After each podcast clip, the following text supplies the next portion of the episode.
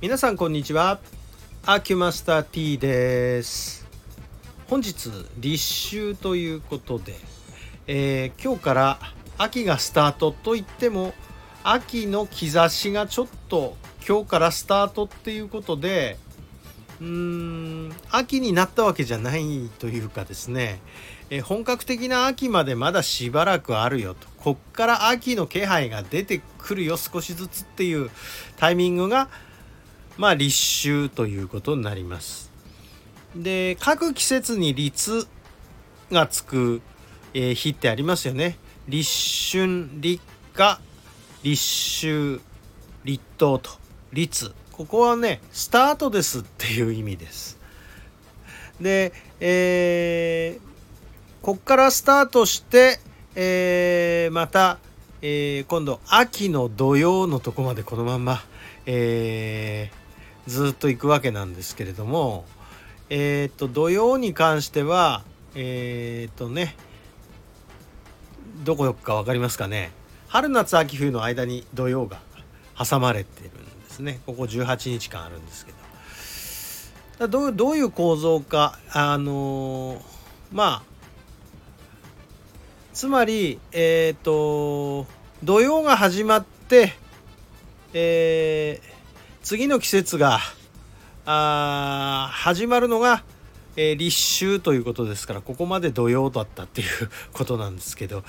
土曜の割には乾燥してたよねみたいなねやっとなんか土曜らしい雨が少し来ましたか。ちなみに土曜ってね天候が不順というか不安定な時期ね、えー、その季節の気が安定するところまでがその土曜ってなわけでございます。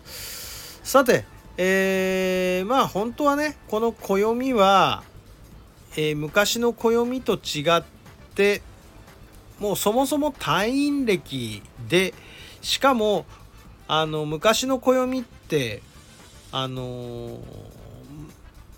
まあウルー年に1日加わるのは今太陽暦で採用してるんですがえー、っとね、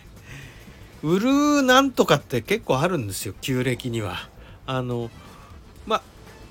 売る秒とかはちょっと有名ですよね。何年に1回かが1秒足すとかっていうやつね。他にね、実はウルー月ってのがあるんですよ。あの、ウルー月が入ると、ちょっとその1年長くなっちゃうんですね、一月。12ヶ月じゃなくて13ヶ月になるっていうちょっと恐ろしいズレがあるからこの季節のこの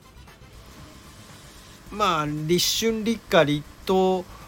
とかっていうこういうやつは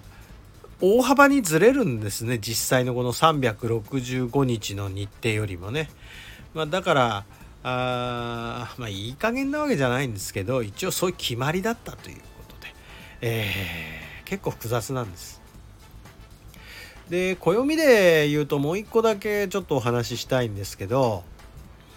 えー、この春夏秋冬全部共通してるんですけども初め頃中頃終わり頃っていうそういうあの言い方の決まりがあるんですね。で春の初めえっ、ー、と立春からえっ、ー、とスタートするその春の初めのことを何というかとかねこれ猛春って言い方分かりません？えっと子供の子の下にお皿の皿って書いて「もう」っていう言い方ですね。この「も」っていうのは上旬というか一番最初っていう意味なんですね。からこれ実はね他の季節にもあるんです。だから猛春があれば猛夏もあり猛秋もあり、えー、猛冬も本当はあるんですけどあんまり言わないだけで。だから、えー、今日から猛秋っていうことになりますかね。えー、っとここまでが土曜だったんですね、えー、昨日まで。で今日から猛秋になるわけです。でちなみに真ん中辺のことを中って、えー、っとね仲良しの中っていう字ですね、えー、人弁に真ん中の中を書いて中って言いますけどこれ有名なの中秋の名月っていう言い方がございますよね。えー、中っていうのは真ん中辺ですよ。えー、なんで人弁ついてんのって、ね、そんなこと私は知りません。知りませんけど、えー、そう中秋の名月ったら人弁ついてますよね。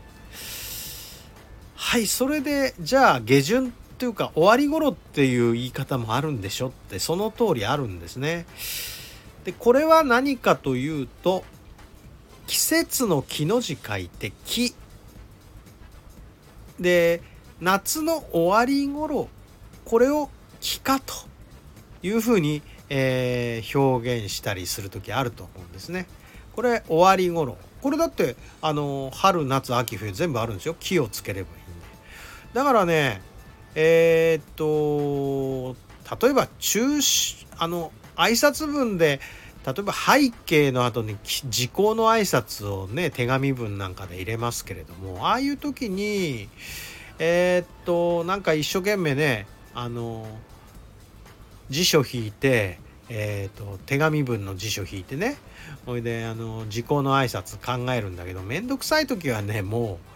あの中秋の項っていうのありますよね。中秋って書く場合あります。あれは秋の真ん中辺っていう言い方ですけどもう秋終わり頃だったらあ奇襲の項ってつけちゃっても全然いいわけでありましてあのこれ知ってたら時効の挨拶あのあんまり迷わなくなるんですけど土曜の時暦でどうしようかなって土曜だからどうしようでもないんですが土曜のこうってなかなかね言わないですからこういう時にちょっと言葉に詰まっちゃうんですけどね。一応この「もう中期」を知ってるとあの時効の挨拶その辺から選んでまずそういうことをあんまり知識ある人いないからこれ変なんか変だよねって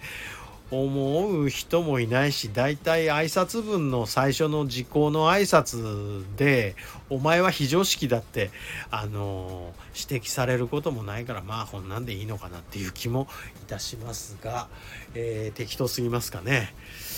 はいということで、えー、立秋にかまけたお話をさせていただきました。ありがとうございました。失礼します。